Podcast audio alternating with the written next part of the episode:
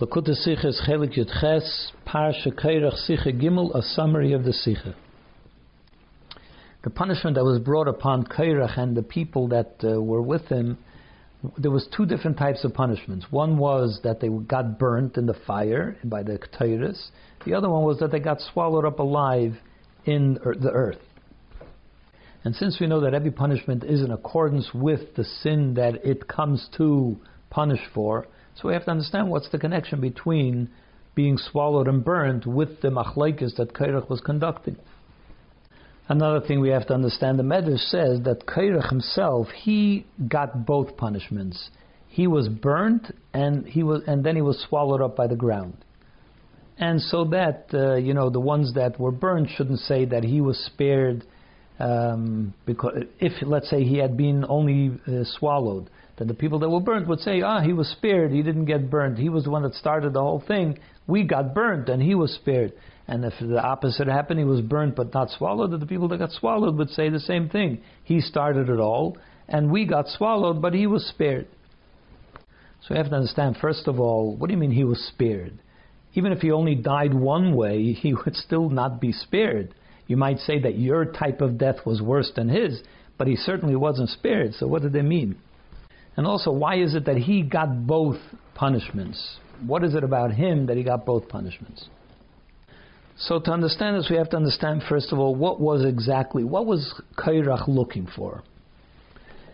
He said, "Kol uh, Every Jew is holy, and Hashem is with it in them. And why do you, the Kayan, and why do you elevate yourself above them?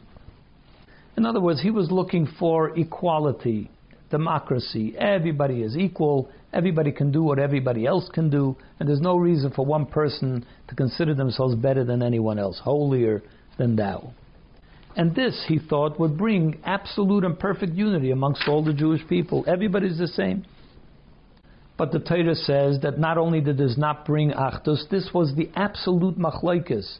It's such, it so defines machlokes that Kairach is the one that's known as the person of machlekes, because we know that it says that uh, they, um, we're told that kol machzik b'machlekes, anyone that conducts a machlekes over belav, he commits a negative sin, because the pasuk says, "You shall not be like Kairach and his people." So we see that the Torah, when it wants to describe machlekes, points to Kairach. So not only did he not create achdus, he became the uh, poster boy for machlekes. So what was wrong with what he was trying to do that makes him into the Baal Machlekes? So this will be understood from the way Moshe Rabbeinu responded to what uh, Kairach was saying. Kairach was saying that there should, doesn't need to be Kayanim, everybody can do the job. So Moshe Rabbeinu said, in the morning Hashem will ne- let us know who is right, who is the Kayan and who should do the job. So the Rashi explains, based on a medrash, that Moshe Rabbeinu said Hashem created separations and parameters in the world. Can you mix together day and night, darkness and light? The pasuk says, "Vayiera vayivaker," and Hashem separated between the darkness and the light. So also Moshe Rabbeinu said to them that He separated between the Yidden and the other nations, and in the same way He separated between Aaron and and everybody else, as it says, "Vayavdil Aaron lagdishay." That he separated away Aaron to make him to sanctify him beyond uh, as a kodesh kadoshim. If you can stop and you can bring together day and night, so then you'll, in the same way, you'll be able to bring together all the Yidden into the level of Aaron. What this means is that the Mishnah says, the Mishnah Pegava says, Hashem could have created the world with one statement, but He chose to create it in ten statements. What is the difference? If he would have created everything in one statement, then everything would be united. It would be one big entity. Everything was created in one statement. It all exists together. But Hashem chose to do it differently. He created ten separate statements. Each statement defines something else. And through this came about that each part, uh, each element of, creation has its own, uh, its own character, its own definition, its own mission, and everything has to remain in its own space, in its own character, in its own definition, in its own parameter, in its own boundary, and they, they, they're not meant to flow into anybody, into the other's boundary. And if one entity tries to encroach on some on another entity's space or mission, so that causes chaos, not order. It causes chaos. The order breaks down. That's not achdus. That causes machloikis. Period. And just like the, these separations exist in the creation itself, so also in the godly light which animates this world, that the, the godly light which penetrates, which comes in and integrates into the world, is also uh, divided into separate entities.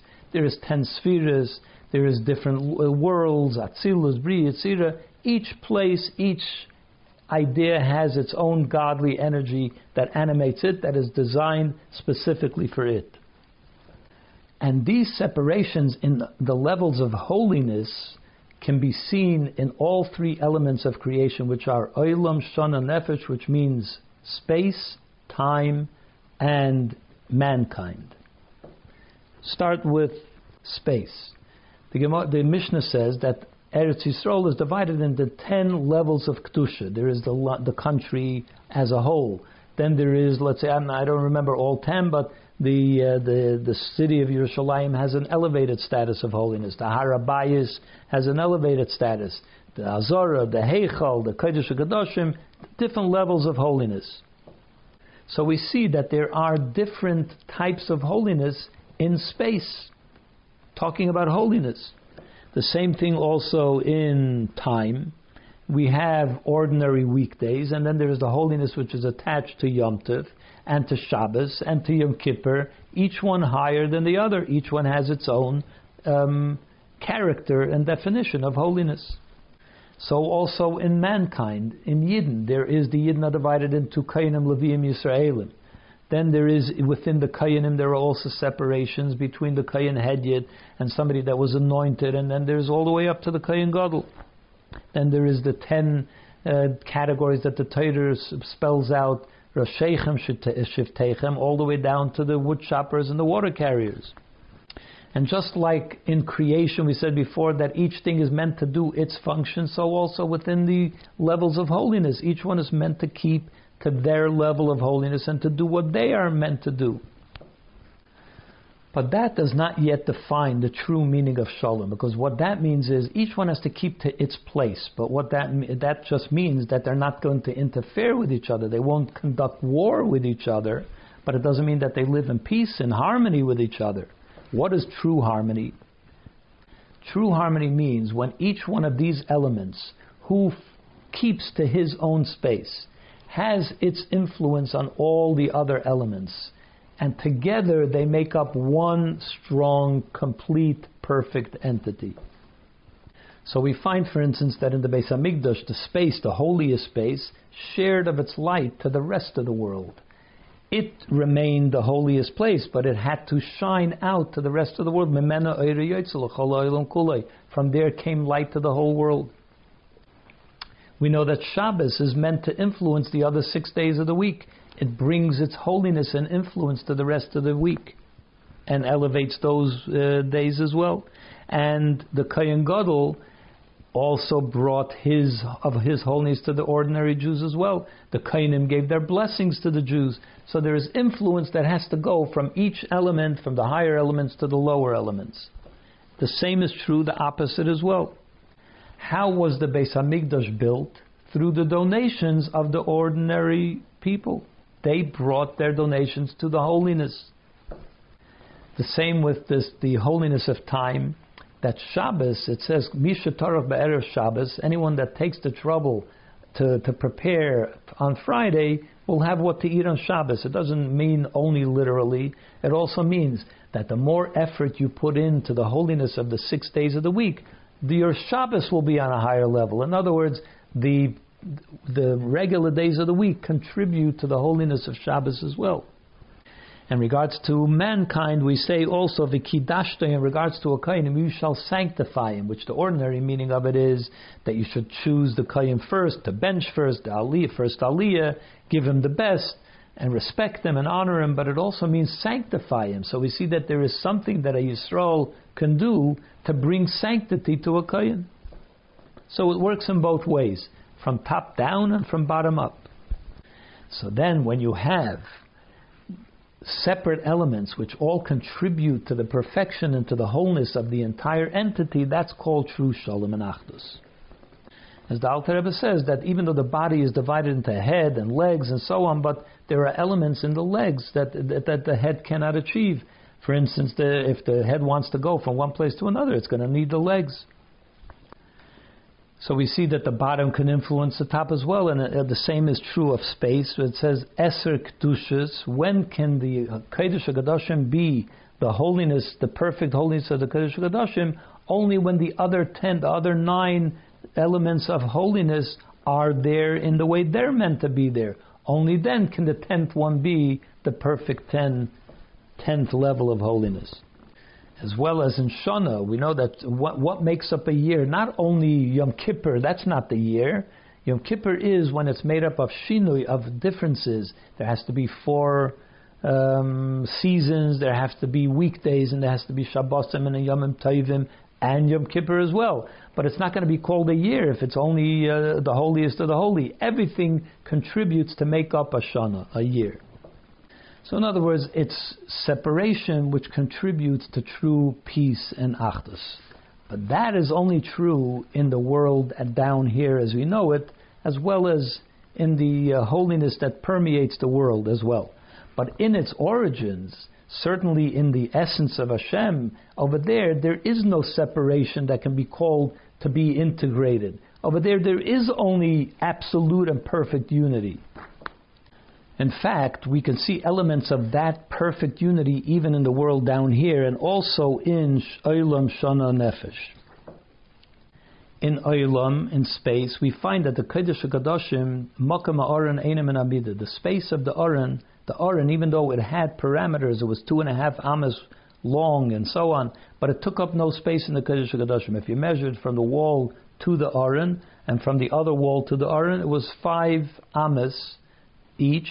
So it made up the full 10 amas. So where was the aron? It didn't measure, even though it did have a measurement. So you have over there, you see that there was an influence of atzmus, of the essence, which is the only the only reason that that could happen was because of the influence of the essence of Hashem that could bring together opposites, space and no space at the same time. So there was an expression of that in the space of the Kodesh HaKadoshim in time, Yom Kippur, which is called Achas Vashana, that one time in the year. It's got that unity. There's nothing like it. Nothing can compare to it in the time. In time, and the Nefesh was the Kohen Gadol, which was one Kohen Gadol. Nobody could come close to him. That was also absolute unity, and so there you find it in man. And therefore, when the Kohen Gadol the one went into the Kodesh HaKadoshim, which is the holiest space, on that holiest time, he was able to bring that kind of influence to the personal soul of every single Jew. This explains what our sages tell us that Kairach was very smart, Pikachaya. What did he? How did he fall into this foolishness? How did he get to such foolishness? So the question is, we don't find anywhere till now that Kairach was so smart. This is the first time that we hear that Kairach was so smart. How do we know that he was so smart? The answer is from this story itself, we see that Kairach was very smart, but at the same time, he did a foolish thing. What was so smart about what he did? Our sages tell us that Ezeu Chacham Arayas What's called a smart person? He sees what's beyond what everybody else sees. He can see further than everybody else. He sees what the future brings. He sees what's not obvious. What did he see in this case? Kairach said, What do we need to have division and bring it together? Look in the essence of Hashem. Over there, there is no division. It's all perfect unity. What you're explaining to me that we need separation between Kayanim and Leviim and Yisraelim and so on, that's all in the creation. But let's go beyond that. Let's go into the essence of Hashem. Over there, there is no separation. Absolute unity. All Yidden are exactly the same, and we don't need separation. But the foolishness was that this is not the place that that can happen. That can happen only over there. or when Mashiach comes, that'll happen too. But now, as we live in the world, here there has to be the way the Aibershter set it out with parameters and separation, and that it has to be integrated through the separation, and only that will be called Shalom Ba'achtos. And what happens when you violate those separations that Hashem created? For instance, if a non-Kayan goes into the Beis Hamikdash to bring Tyrus, what happens is that the godly element that is within the Yid, which that comes from the essence of Hashem, that every Yid has that, because there it, will all disintegrate because the it's not the place for the yid to be this personal uh, yid that doesn't belong to the Kedesh Kadashim, so there becomes a disintegration. And what happens is the higher element in the Shama goes upward, the lower element, the nitzutz, which is the personal nitzutz of that yid, which has a specific and defined uh, per, um, mission, falls downward. So the higher element goes up, the lower element goes down. Similar to what we say about the uh, the that when there was a disintegration of Olam the Netzutzes, things fell downwards. And just like it happens to an individual Yid, so also to the Klolos Am Yisrael. If the this becomes the way that people that the Am Yisrael will behave, so that the higher elements of the people will go upward, and the lower elements of the people will fall downward. And that's what we actually see happened. The Yidden, the people that were involved with Kairach, were punished in two ways. Some of them were burnt. Who were burnt? The 250 people that were considered in the CIA, the leaders. They were the Anshe Shem, the people of note they were the higher elements of the people, the heads of the Sanhedrin. They got burnt, meaning they rose upward. Their neshamas left, or their, yeah, they went upwards. They separated from this world by being included into the higher elements, into the higher worlds. The, uh, then there was Dasan and Aviram and the people of their element. Dasan and Aviram were Shoyim from back when. Moshe Rabbeinu said to him, Rosh and so on. So th- these were the people that were a lower element to begin with. What happened to them? They got swallowed up in the ground. They fell downwards. They were included into Sha'ila, which means into the Gimel Klippas Atmeis. They got caught up in Gimel Klippas Atmeis, and that's why it's called Belia. They were swallowed up, because just like when there's a nitzutz, a holy nitzutz that gets caught up in Shalosh Klivas Atmeis, it doesn't integrate with the shalosh klippas. It gets swallowed up. It's stuck in there. That's what it's called. That's what it means, swallowed up. They got swallowed up also.